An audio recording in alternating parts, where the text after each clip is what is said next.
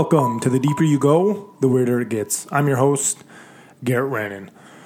So, right now, April 26, 2020, we are in the middle of the COVID 19 pandemic, which has basically shut the entire world down.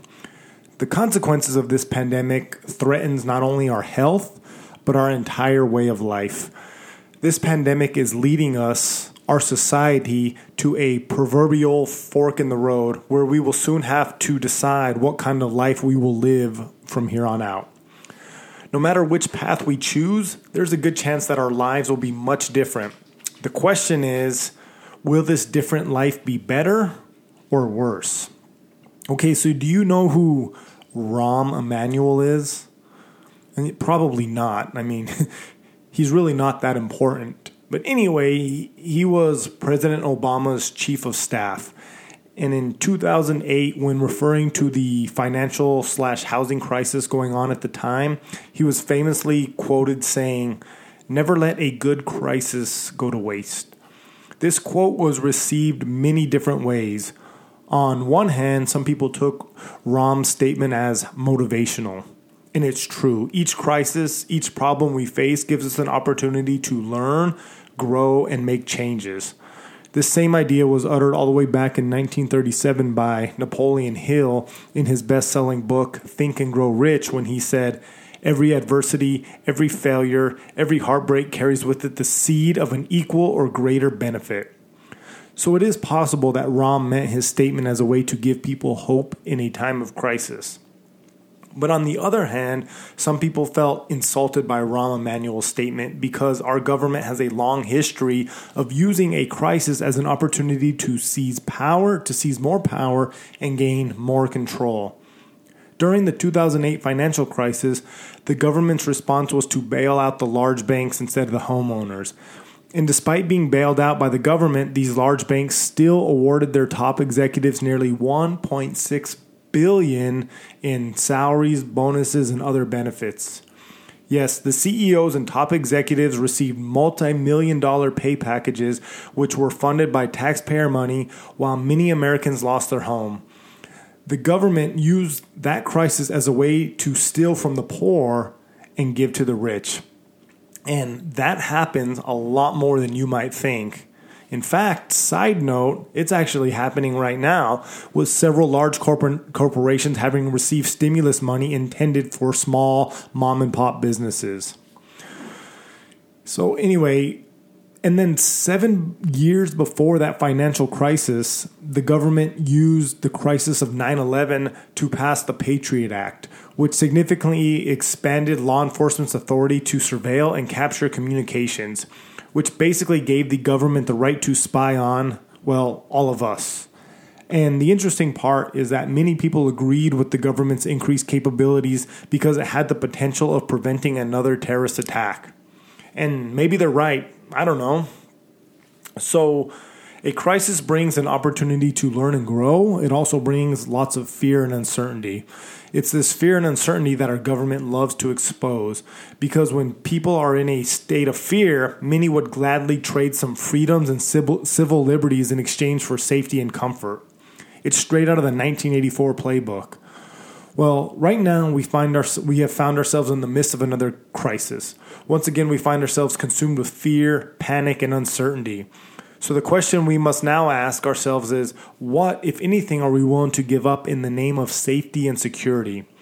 This is a question that we all need to really think about because, on one hand, as I will discuss later in the episode, giving up freedoms and rights can actually help stop and even significantly slow the spread of a virus. But if we're not careful, the cost could be more than we are willing to pay.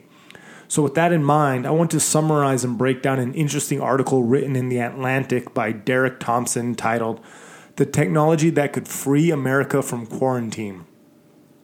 So, this article is about how technology can be and has been used to drastically reduce the spread of infectious disease through a method called test and trace. So, to set the tone, I'm going to read the opening paragraphs of the article. Well, before before I do that, I want to let you all know that in addition to reading the opening paragraph, I'm also going to quote several sections of the article. So if you want to read the article before I talk about it, I suggest you do that now. You can find the link in the show notes. Okay, so here's the opening paragraph. It's a cool fall evening in September 2020. With a bottle of wine in hand, you slide into the front seat of your car to drive to a dinner party with close friends. It's been eight months since you've seen most of them, at least outside of a computer screen. As you're pulling out of the neighborhood, you feel your phone buzz. It's an alert from the new agency overseeing the coronavirus outbreak. On the lock screen, you can read the words, Be advised. Your heart sinks as you unlock the phone to read the rest of the message. We have determined that in the past few days you have you may have had an interaction with somebody who has recently tested positive for COVID-19. There's no need to panic, but for your sake, but for the sake of your family, friends, and neighbors, we are relying on your support. As soon as you can, please you stop reading. You know the drill. You turn off the car, walk back into the house, open up the wine. It will be a bottle for one. Another spell of self isolation begins now, or at least until you can get tested to prove you don't have the coronavirus. This could be a vision of the country's future. It is a world in which it is a world in which many businesses go back to normal, millions of people return to work, and social distancing, distancing measures are relaxed as we anxiously navigate a purgatory between the virus's early 2020 outbreak and its possible resurgence. It's also a world in which the return to normal is predicated on the introduction of a novel technology. Millions of Americans, many of whom might be deeply skeptical of government surveillance or big tech, may become participants in a national in a national project to track their own movements and interactions to help public health experts map out the spread of an invisible enemy. This is the world of test and trace. So, that's how the article starts, and there's a lot to break down. First, let's start with what test and trace is. Well, the testing part is easy to understand. It's it's a test that determines whether or not you have COVID 19. Testing is happening every day all over the world, and it's a good thing. The tracing part is where things start to get interesting. According to the article, tracing, otherwise known as tracking, or contact or contact tracing means identifying all the recent interactions of sick individuals to determine whom they might have um, infected. Apparently, tracing has been around for a long time. For example, to stop the spread of Ebola, authorities from the Centers for Disease Control and Prevention asked sick people to list recent interactions with family, friends, and businesses. That interview would produce a list of contacts who would be monitored for illnesses for several weeks. As you can probably guess, the interview method had had many flaws, such as faulty memory of individuals and the ability to contact others in a timely manner. So, if you're looking to stop the spread of a deadly pandemic, pandemic, the test and trace method is a great idea. But, like I mentioned, old tracing methods were severely flawed to be really effective. But now we have technology on our side, and that tracing method can be done almost instantaneous with your phone. All you have to do is give the authorities permission to track your every move. And if you didn't know, our cell phones already track our every move. It's just that now we would like to believe that no one really has access, or at the very least, that this information is not used against us. However, in this new world of test and trace, if you test positive for COVID 19, health officials can obtain your phone's data, data and use it to determine where you've been and who you've come in contact with. For example, if your data showed that you went to Starbucks the day before, health officials would be able to message all the other people who were in that Starbucks the same time as you, notifying them that they may have come in contact with an infected person. This message would urge them to both isolate and get tested as soon as possible. This method of tracing is already happening in various degrees in China, South Korea, and Singapore. In China, as the article states, citizens in hundreds of cities have been required to download cell phone software that broadcasts their location to several authorities, including local police. The app combines geo tracking with other data, such as travel bookings, to designate citizens with color codes ranging from green, which is low risk, to red, which is high risk.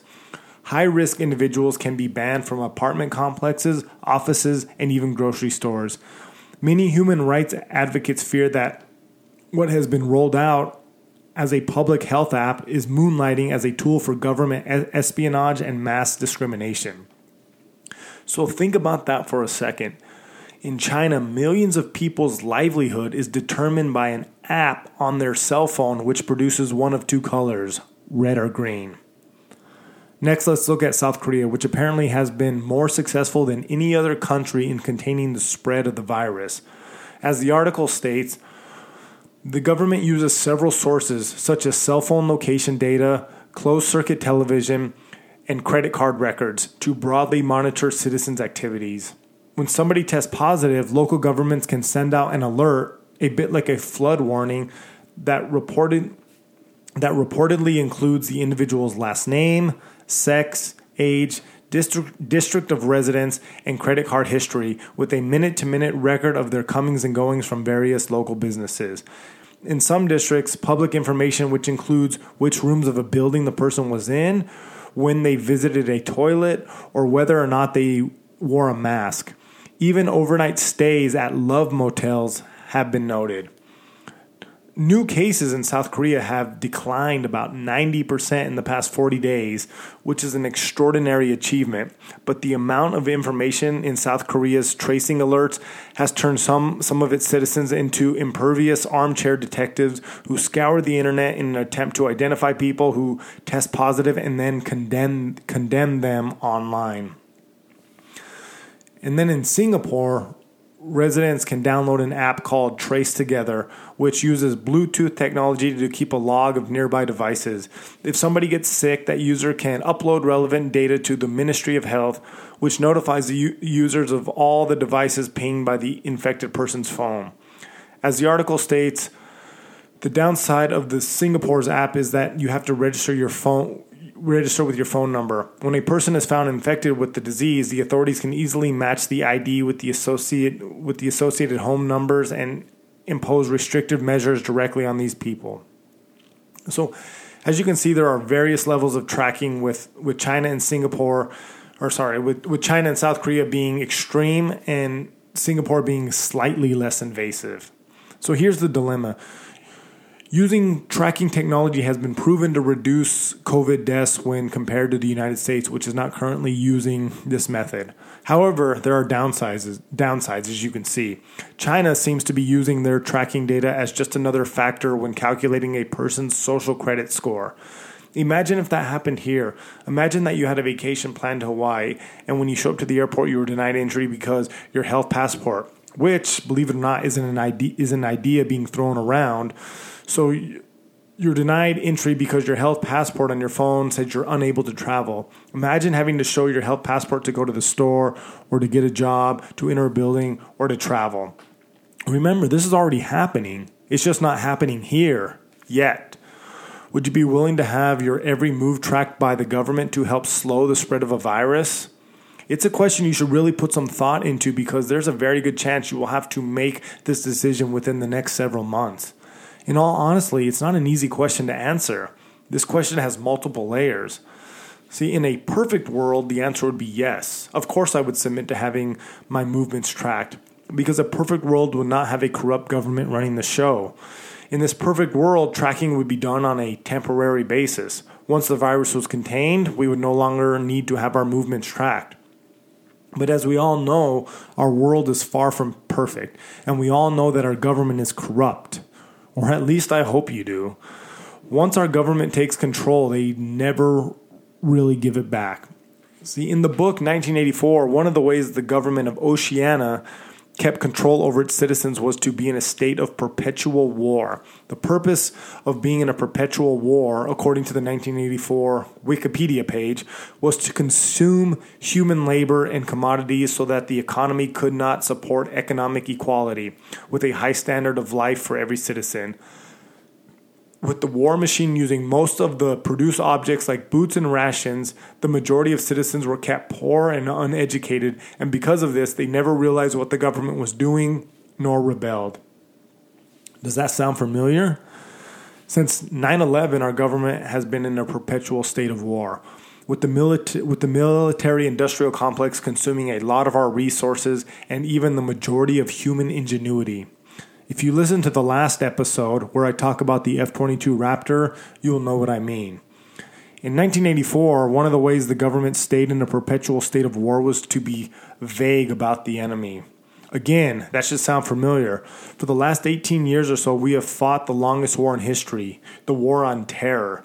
You don't get much more vague than terror. Who is terror? What country is it from? How do you define terror? Or what about the war on drugs? We have been fighting that since 1971. Well, and I guess maybe that's actually the longest war in history. Again, fighting a war on drugs is just as vague as terror. What is a drug? Are pharmaceuticals drugs? Is alcohol a drug? Drugs is a loosely defined term. I bring this up because now we may be at the beginning of a new war, the war on viruses. Now, I'm not saying this is what is going to happen. However, if a government wanted to easily gain control over its citizens, what better way than to go to war against an enemy that you can't see, touch, smell, or taste? An enemy that can be anywhere and anyone. An enemy that you don't even know you are fighting until you get until you get a test. An enemy that can go away and reappear at any moment, right? It's here today, gone tomorrow, then back again in a few months. It's the perfect enemy. So, with that in mind, let me ask the question one more time. Would you be willing to have your every move tracked by the government to help slow the spread of a virus? Lastly, before you answer, I'm going to leave you with one more nugget to chew on. The other day, I saw an interesting meme. The meme had two birds. One bird was in a cage, the other sitting on a windowsill. Talking to the bird in the windowsill, the bird in the cage says, so then I had him build me a cage, and I really like it. Now I'm safe from cats and no one can sneak up on me. The bird on the windowsill then says, But now you can't fly. See you on the other side.